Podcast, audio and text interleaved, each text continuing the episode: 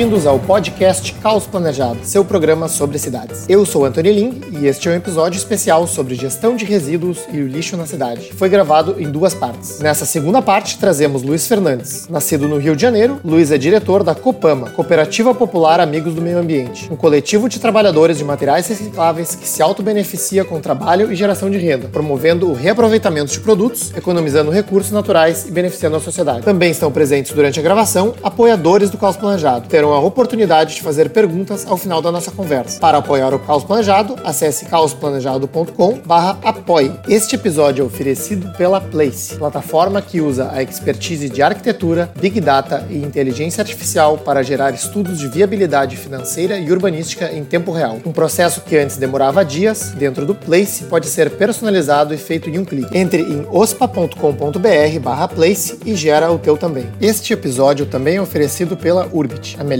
mais completa e essencial plataforma para empresas e profissionais do mercado imobiliário, como empreendedores, arquitetos, fundos de investimentos, fintechs, proptechs e franquias. A Urbit disponibiliza dezenas de informações urbanas de centenas de cidades do Brasil, zoneamento, infraestrutura, segurança, transportes. Todas as informações necessárias para decisões de investimentos imobiliários e políticas públicas já referenciadas e prontas para utilização em diferentes modelos de análises urbanas. Urbit, de ar a zoneamento. www.urbit.com.br é, Luiz, eu queria entender um pouco melhor né, qual o papel da, das cooperativas na gestão de resíduos sólidos das cidades. Tudo bem, eu que agradeço tá, essa oportunidade, o convite de vocês e falar da experiência, falar da importância das cooperativas né, é, sobre a gestão de resíduos na cidade. E as cooperativas servem, perdoa fazer uma correção a você, né, porque a gente é uma briga constante que nós temos quando as pessoas falam do lixo. Né? Eu sei que é o, é o normal, mas para a gente, a gente fala sempre de material reciclado. É, que é meio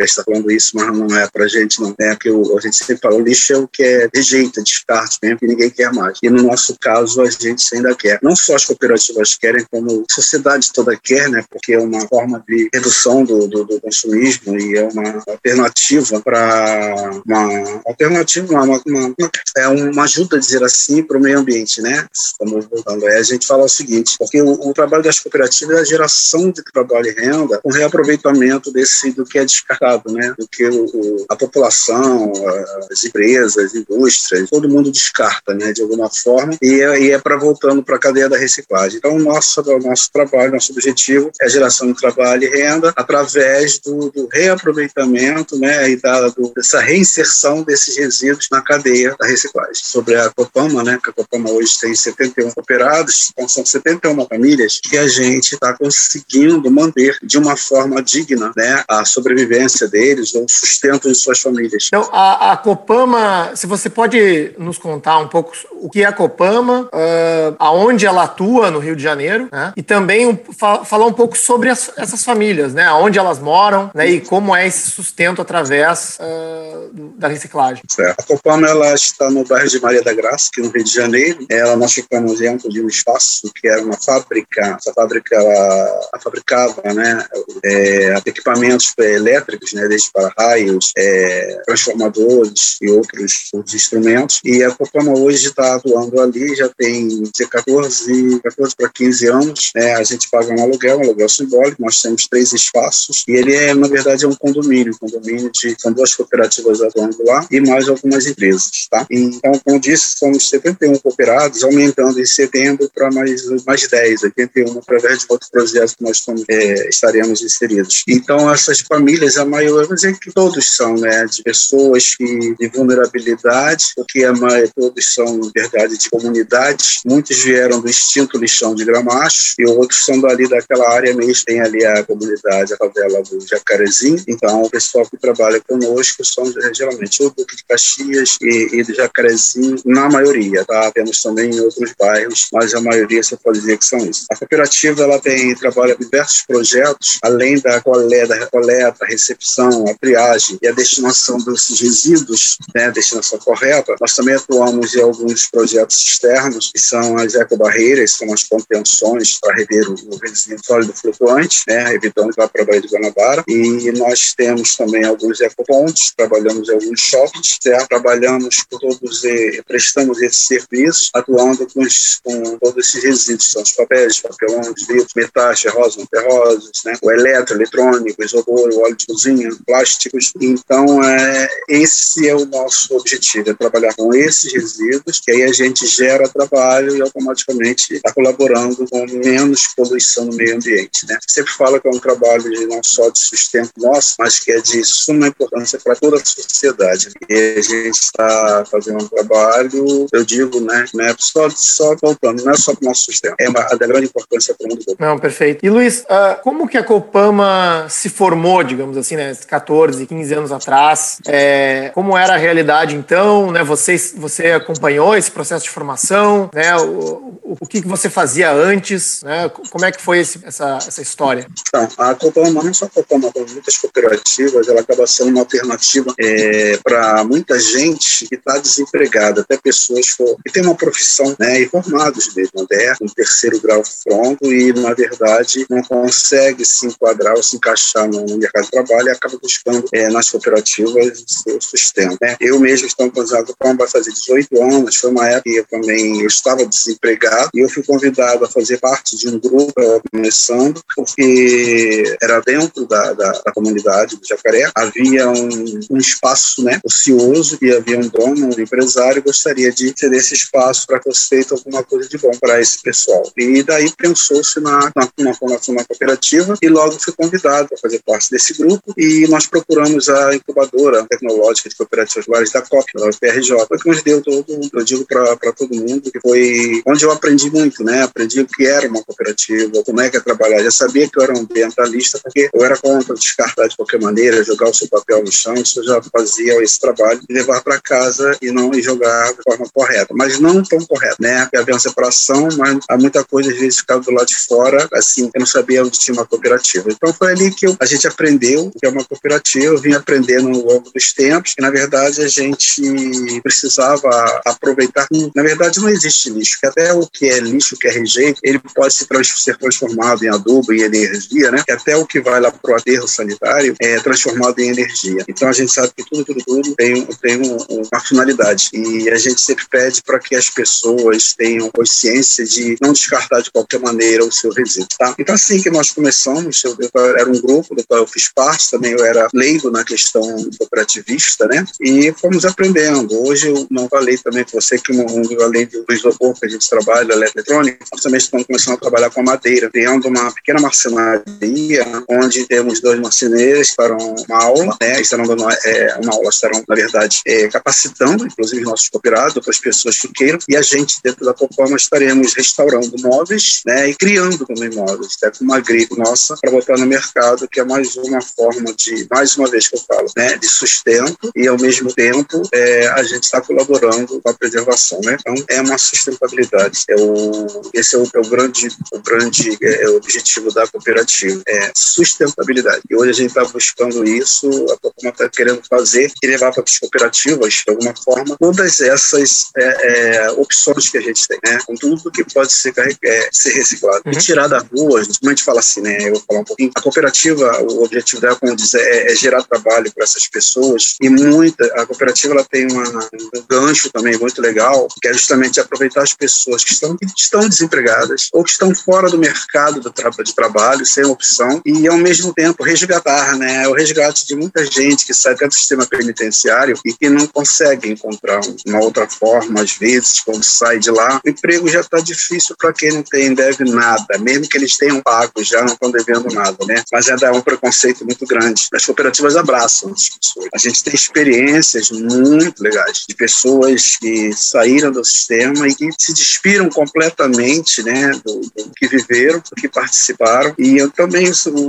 experiências também de recuperação também de outros usuários, né, de drogas e infelizmente estavam numa pior. Tem história assim bastante legal que você conta que a pessoa era terrível de mora para outra, sabe? Ela uns aos poucos, outros mora para outra, ela se transformou mesmo. E a gente fala a, o modo a questão da cooperativa também, ela tende para o lado até da segurança, né? Porque quanto menos menos pessoas na rua, dizer assim, quantas, quantas pessoas a gente emprega, e pode considerar que tem menos violência, né? Porque se você consegue trazer para dentro da, da, da, sua realidade, daquela pessoa que vivia numa outra realidade, então, cara, você está contribuindo, colaborando também com isso, né? Isso é um, é um, que a gente fica bastante feliz, tá? E deixar claro também, assim, a questão de as cooperativas hoje ficam como para a gente, mas a Copama, ela, digo pela Copama, ela, a gente não pode é, ficar é, resmungando, né, reclamando de nada. Não. Estão todos trabalhando de uma forma digna, tem uma remuneração digna e não só levam só o seu pão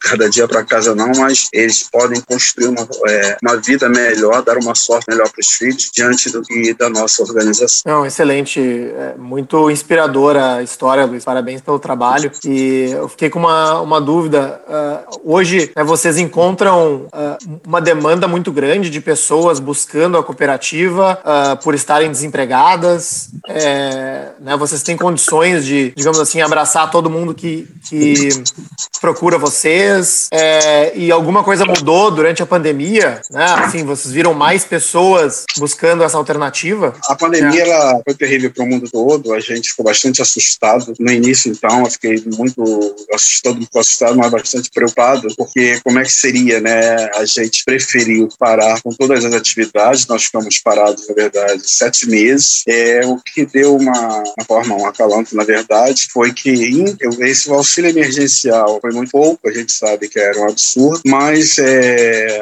as mulheres, principalmente as mulheres, elas tinham, tem, né, uma outra ajuda de custo, que é a Bolsa Família. Então, quando somando a Bolsa Família com o auxílio emergencial, que elas tinham com valor maior do que o dos homens, que era R$ 1.200, então deu para a gente ficar mais, eu fiquei mais tranquilo em relação às mulheres. Algum projeto externo, um projeto externo não parou, porque não havia aglomeração, todos moravam próximo à residência, é, próximo ao serviço, né, e eles eram, ficavam um ou dois no máximo. Então, também não houve problema deles se manterem. Mas a grande preocupação justamente era com, com, com os homens, né, os rapazes, e o, o, auxílio era muito pouco, e todos chefes de família. Mas a gente conseguiu levar, porque eu manti, nós mantivemos lá na cooperativa uma atividade, vamos supor, cinco, com cinco pessoas. Algumas empresas não pararam de mandar o seu resíduo. Como eu disse, paramos a atividade, recebeu a coleta seletiva da cidade, que a gente achava que era muito perigoso, porque eram manuseados né, pela, pela população, e aí já não sabia de onde estava vindo o vírus. O material que chegava era de empresa, era um material bem mais limpo, não precisava estar fazendo triagem alguma. É, vou falar para você, tipo assim, caixas de papelão, papelão, e essas caixas já haviam praticamente amarradas, então só coordenávamos de alguma forma deixar ele no campo, tá? Então isso também ajudou a manter que nós conseguíamos mandar um valor assim, de 100, 150 reais por semana para poder somar com o que eles recebiam e também as campanhas que foram feitas, né, de cestas básicas, de, de material de limpeza e higiene. Então foi legal, a sociedade se mobilizou de alguma forma, né, algumas, alguns parceiros para que a gente tivesse, não ficasse totalmente amíngua, né? Uhum. Então a Copama se segurou. Foi um período também que, eu, que nós fizemos lá, é, eu peguei Covid, né, mas eu fiquei em casa é, durante 20 dias, mas foram sintomas bem leves, então eu conseguia trabalhar de casa. Graças a Deus foram sintomas leves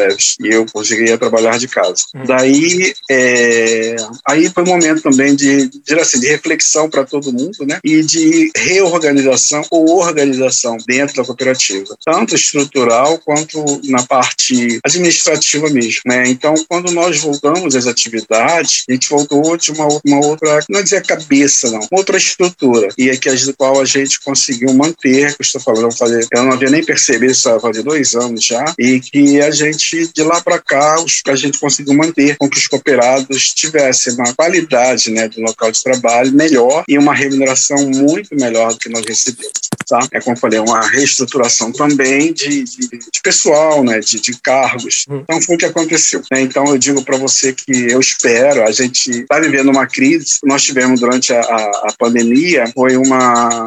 Então houve uma escassez né, de, de, de matéria-prima nas empresas. Então, na verdade, então o material, a oferta era muito pequena, então o, os preços subiram. E agora está voltando ao normal, a oferta está muito grande, né? Então tem empresa que não está nem recebendo comprando, então os preços estão caindo demais. Isso está assustando um pouco, porque teve uma época, isso foi 2008, acho que foi 2008, é, e nem o, o jornal, que era um maior material reciclável, e hoje tudo bem, está tá bem me, menos material, mas só que na época não tinha tanta, não se tinha, até havia o acesso à internet, mas não se usava tanto, e tanto o jornal ainda era bastante, mas o, não queriam nem de graça os compradores. Hum. Então esse, esse a gente fica preocupado se vai ter essa, de novo, isso acontecer de o preço ir lá embaixo. Mas o que, que a gente faz? A gente tem buscado alternativas, que são contratos com empresas que nos contratam para fornecer a nossa mão de obra para fazer a recepção, né, a triagem dentro de suas empresas e buscando outros projetos, mais outros parceiros do qual a gente passe a ganhar na quantidade. Tá? Eu acho que é isso que nós precisamos. Eu digo para você que as outras cooperativas precisam fazer é se profissionalizar de alguma forma para que você tenha, você acredite né, no, no, potencial das cooperativas. É o, infelizmente, eu tenho que fazer uma meia culpa, né? É, porque nas cooperativas de catadura, até explicar rapidinho para você, porque existe uma cobrança muito grande, concordo, e ao mesmo tempo existe também uma fragilidade. Existe uma fragilidade, porque a, a, grande maioria das pessoas que trabalham cooperativas são pessoas que são pouco esclarecidas, tá? E a cooperativa, ela tem um CNPJ, então ela tem as obrigações, como qualquer outra empresa. A gente não é isento de nada. Então, na verdade, para você gerenciar isso, às vezes é complicado, porque a pessoa, ela, ela sempre viveu muito nesse trabalho de, de pegar o material, separar e vender, né? Vende por aquilo ali e depois vai para casa para levar o seu dinheiro, levar suas compras. E, na verdade, não funciona assim, porque hoje existe uma, uma cooperativa, tem um CNPJ e tem todas as obrigações. Você tem que vender com fiscal, você tem que ter uma contabilidade, você tem que ter um jurídico. Isso tudo é caro, né? Você tem que pagar energia, você paga às vezes um aluguel de um local, você paga INSS, paga ISS, prestação de serviço, você paga ICMS, você tem uma logística. É bastante complexo, né? Como qualquer empresa, mas ao mesmo tempo eu acho que é mais complexo ainda porque a gente não, as cooperativas em geral, ela não tem condição de bancar bons profissionais para isso, porque vive, a maioria vive da coleta, né? E da venda desses materiais. E muitos desses, materi muitos desses materiais, eles valem centavos, né? Se vende por quilo centavos. Trabalhar com centavos, ok, mas isso é uma, é uma indústria que produz milhares, né? Em quantidade sendo milhares ou milhões, mas no nosso caso não. Então essa é grande, eu acho que é uma das grandes é, fragilidades que as cooperativas têm. Até porque ela não é porque elas não queiram ter bons profissionais. Na verdade, não conseguem manter os bons profissionais. Tá? Hoje a Copama ela tem uma equipe muito boa, tá? em que a gente está conseguindo fazer com que tudo ande e a gente não perca o fio da meada. Né? A gente não quer perder o padrão que nós chegamos hoje e os cooperados eles mantenham né, esse padrão de vida. Não, a gente quer que, na verdade, ele eleve cada vez mais. Perfeito. Uh, e, e, Luiz, é, vocês trabalham também com algum nível de, de limpeza urbana geral? Uh, eu, eu, pergunto isso porque a gente falou também com o Flávio Lopes, que é presidente da Conlurb, e eu queria entender assim, qual é a relação entre a Conlurb e as cooperativas no Rio de Janeiro. Uh, eu, eu sou de Porto Alegre, e no caso de Porto Alegre, a gente vê hoje muitos catadores autônomos multados, porque teoricamente o Departamento Municipal de Limpeza Urbana é o único que poderia estar realizando a coleta, mas eu, eu acho que isso deve ser diferente no Rio de Janeiro. Então eu queria te perguntar assim, qual que é o, né, em termos de limpeza urbana, como que a, que a Copama se insere e como é a relação com a Conlurb? Então, a, a relação que nós temos com a Conlurb é que a Conlurb, ela leva para gente, ela, ela destina alguns caminhões, né, da coleta do material que elas coletam, né, da coleta seletiva, para as cooperativas. E na Copama também é uma delas. Sendo que a Conlurb, ela tem, a, a frota da Conlurb reduziu muito.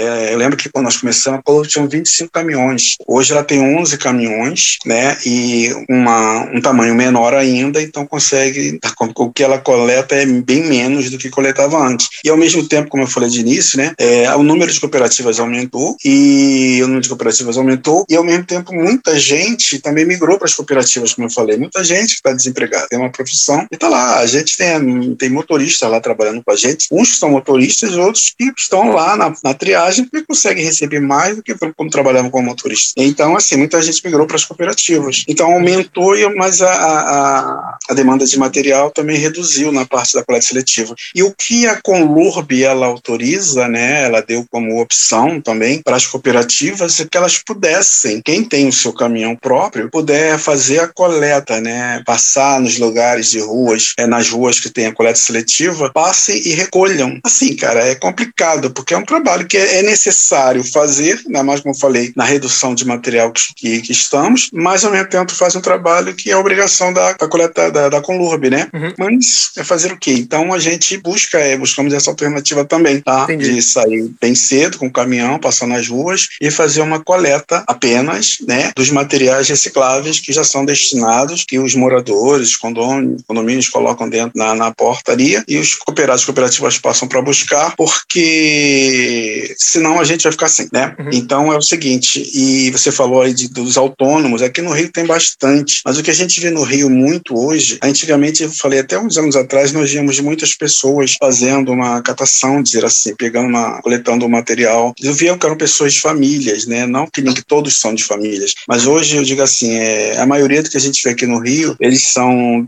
dependentes químicos. E aí eles passam, né? Eles abrem os sacos, recolhem só aquilo que interessam para eles, interessam para eles que tem uma venda mais fácil e, e que vai levar em algum ferro velho que vai pagar um valor miserável e tudo que eles querem é aquele valor miserável só para poder comprar a pedrinha de crack deles. Eu acho que até uma exploração, eu, eu fico muito triste com isso, entendeu? Uhum. A gente não compra o material, né? Mas se fosse para comprar, acho que jamais faria uma coisa dessa. Uhum. Eu talvez nem comprasse deles, porque a gente percebe nitidamente alguns, a maioria que a gente vê, e o que eles só querem é esse dinheiro, só estão fazendo um trabalho. Você não tem ideia. Você, você deve, se pelo menos aqui, em frente a uma casa que eu morei, havia uma, uma caçamba de, de lixo, né? Que jogavam tudo. Uma vez eu ajudei até um rapaz, ele colocou um, como se fosse uma trouxa de roupa na cabeça, mas uma trouxa que era, nossa, era absurdamente, era uma trouxa, uma coisa enorme, e ele coletando aquilo e depois vai levar lá para ferro velho. Se hoje a gente consegue vender um, um material, uma, uma PET, por quatro reais, três reais, eles iam pagar 50 centavos para eles. Então, essa é uma realidade muito triste, que eu acho que falta um pouco aqui ainda no Rio, é um mais, mais é, que eu sempre falo, tanto poder público quanto privado, somente o público, que voltasse mais uma, olhasse, na verdade, com mais carinho para as cooperativas, o que eu estou falando é como a gente, eu tenho uma nós temos uma história na Copama recente, da, começou na pandemia, né, uma, uma conhecida pediu um, um trabalho para a filha, essa filha, ela vivia, era, era drogada mesmo, vivia na rua, usuária de crack, mas ela engravidou e teve o bebê e ela, falou, ela não usa mais, parou, parou, parou mesmo. Gente, é de verdade. Conseguiu, falar assim, caramba, o que, é que eu vou fazer? Aí tinha o isopor que a gente trabalhava, como é que eu vou ajudar a é, colaborar com essa família, né? Aí eu falei, pede ela, não, ela disse que ela já tinha trabalhado, né, em outro local, então pede ela para vir aqui. Eu falei, tem um isopor aqui, você vai prensando o isopor, ok, ok. Gente, essa menina é ótima, é responsável, é trabalhadora, tem uma postura, sabe, é amiga de todo mundo, todo mundo gosta.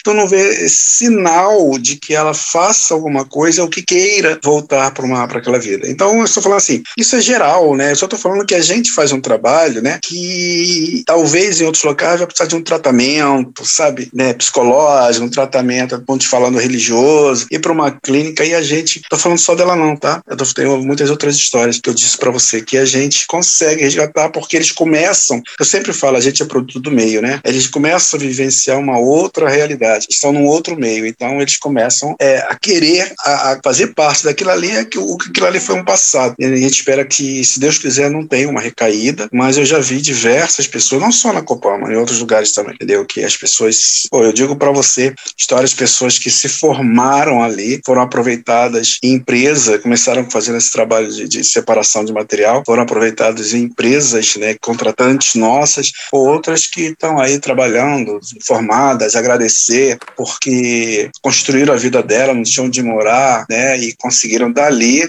serão pessoas mais organizadas, conseguiram fazer a sua vida, construir sua casa, estudar, passar para concurso público. É bastante legal, né? Então, essa é a realidade. Falou lá com o LURB, né, e eu tô, aproveitei e falei um pouco mais. Mas a, a, o nosso papel com a LURB é esse, o que a gente tem é, são esses materiais que são da coleta seletiva e algumas empresas, alguns órgãos que têm uma que tem que a Colombo tem credibilidade com eles, que eles acabam indicando a gente ou levando esse material também para gente. Entendi. Não, eu adorei seu relato, Luiz, porque, enfim, o episódio é sobre uh, resíduos e reciclagem e você trouxe aí todo uma, um aspecto social que poderia ou talvez deveria uh, ser trabalhado em conjunto com isso, né? Então, agradeço a tua, o teu relato. E, uh, então, voltando, mas voltando ao seu comentário sobre a relação da Copama com a Conlurb, né? Você falou que o número de caminhões da Conlurb diminuiu, enquanto o número de cooperativas e cooperados aumentou, né? Então, eh, por, que que houve essa diminuição de, do número de caminhões, né? Porque, assim, como leigo, né, eu imaginaria que o, o, a quantidade de material ah, aumentaria com o tempo. Sim, é, a gente não sabe explicar, tá? Isso é uma pergunta nossa também. Por que que reduziu tanto, né, a, a frota? E eu digo, não só reduziu a frota, como reduziu o tamanho dos caminhões também. Então, o caminhão que hoje passa, ele recolhe muito menos. E isso a gente questiona, questiona, mas não temos resposta. Né? Ah, isso já veio já há muito tempo, de um tempo aí atrás. E ao mesmo tempo, eu não sei qual é o problema. A coleta seletiva a gente sabe que ela não é barata, como nada é barato nesse mundo. Mas que, na verdade, a Conlurb sempre, alguns diretores alegavam que é um trabalho muito caro. Mais caro para a Conlurb, ok, e para a sociedade, né? É uhum. mais caro se não tiver emprego, se não fizer a coleta, como não é feito. Você imagina, o Rio de Janeiro, é, você sabe que é bem grande, né? É, são diversos bairros, diversas ruas e 11 caminhões para atender. Atende, né? Uma população gigantesca que a gente tem. Uhum, então, uhum. É, é uma, eu não sei, não sei te responder e nem todo mundo vai saber te, talvez a cooperativa não saiba realmente ou não queira responder, porque também não temos certeza de nada. Mas uhum. o porquê também a gente se pergunta, né? Uhum. Não, perfeito. Uh, vamos, vamos tentar descobrir. É, sim. É, e, e Luiz, uh, sem querer tomar muito do teu tempo, né? Já chegando aí ao, ao fim da entrevista. É, então, a gente tem aqui no, no, programa muitos ouvintes que são urbanistas, representantes do setor público. Né? Uh, se você tem alguma mensagem gostaria de passar para as pessoas né, em relação ao, ao, papel das cooperativas, é, como que a gente pode ajudar, né? E, e eventualmente também até alguma mensagem uh, ah, para o cidadão, né? Enfim, talvez não, não tenha muito conhecimento em como separar uh, o, o material reciclável em casa, né? Enfim, acho que uma mensagem dessa também é sempre, sempre bem-vinda. Sim, sim. É o que a gente sempre fala. Eu falo que eu não gosto da palavra ajuda, falo colabora. Colabora porque é uma troca, né? Colabora é, com as cooperativas, vamos lá, ajuda as cooperativas é, que todos entendam qual é o papel delas, como eu estou falando, é gerar trabalho e renda, né? Através da, da de envio, do envio do, do desses materiais para reciclagem e que as pessoas elas entendam o porquê, né? Eu estou falando, como eu disse, as pessoas, a gente tira muita gente da rua, a gente capacita muita gente também,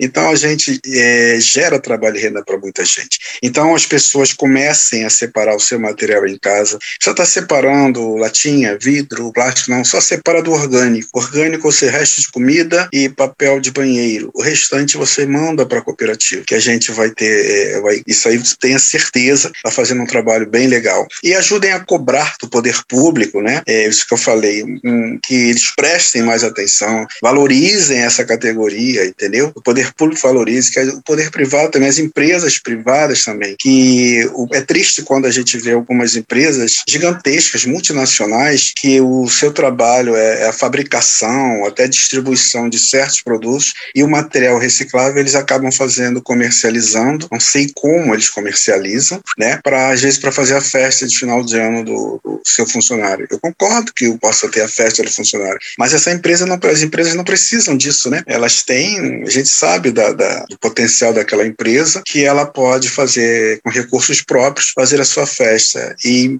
em vez de estar trabalhando com as cooperativas e destinando esse material para as cooperativas. Assim, é pedir ao pessoal, separe esse material, destine para uma cooperativa e ajudem a cobrar tanto da sociedade, como eu estou falando, quanto das empresas público, poder público e privado, que dê atenção e que seus resíduos cheguem, porque a gente precisa disso. E nos ajudem a capacitar e qualificar mais os nossos cooperados. Excelente, Luiz. Uh, gostei muito do teu relato. Uh, foi, aprendi muita coisa, né? Que eu, eu, realmente não conhecia sobre o papel da, das cooperativas. Certamente vai ser muito, muito valioso aí para os ouvintes do programa. Muito obrigado. Imagina, obrigado você. Um abraço. Esta foi a segunda parte de um episódio especial sobre gestão de resíduos e o lixo na cidade, que foi gravado em duas partes. Hoje falamos com Luiz Fernandes, da Copama do Rio de Janeiro, e na primeira parte falamos com Sérgio Finger e Flávio Lopes. Na descrição desse episódio você encontra o link para as referências citadas ao longo da conversa. E se você gostou desse conteúdo e é um amante de cidades, seja apoiador do Caos Planejado. Visite caosplanejado.com para conferir centenas de artigos e todo o conteúdo que produzimos e faça uma doação para apoiar o nosso trabalho, para nos ajudar a levar essa conversa a um número cada vez maior de pessoas. Com doações a partir de 25 reais por mês, você participa ao vivo das gravações do podcast, tem acesso ao nosso grupo exclusivo no WhatsApp, a nossa biblioteca virtual com centenas de artigos e muitas outras vantagens. A nossa edição de som é feita pelo Cristiano Botafogo. Obrigado por ouvir o podcast Caos Planejado e espero vocês no próximo episódio. Este episódio é oferecido pela Place, plataforma que usa a expertise de arquitetura, big data e inteligência artificial para gerar estudos de viabilidade financeira e urbanística em tempo real. Um processo que antes demorava dias, dentro do Place pode ser personalizado e feito em um clique. Entre em ospa.com.br/place e gera o teu também. Este episódio também é oferecido pela Urbit, a melhor, mais completa e essencial plataforma para empresas e profissionais do mercado imobiliário, como empreendedores, arquitetos, fundos de investimentos, fintechs, proptechs franquias. A Urbit disponibiliza dezenas de informações urbanas de centenas de cidades do Brasil, zoneamento, infraestrutura, segurança, transportes. Todas as informações necessárias para decisões de investimentos imobiliários e políticas públicas já referenciadas e prontas para utilização em diferentes modelos de análises urbanas. Urbit, de ar a zoneamento. www.urbit.com.br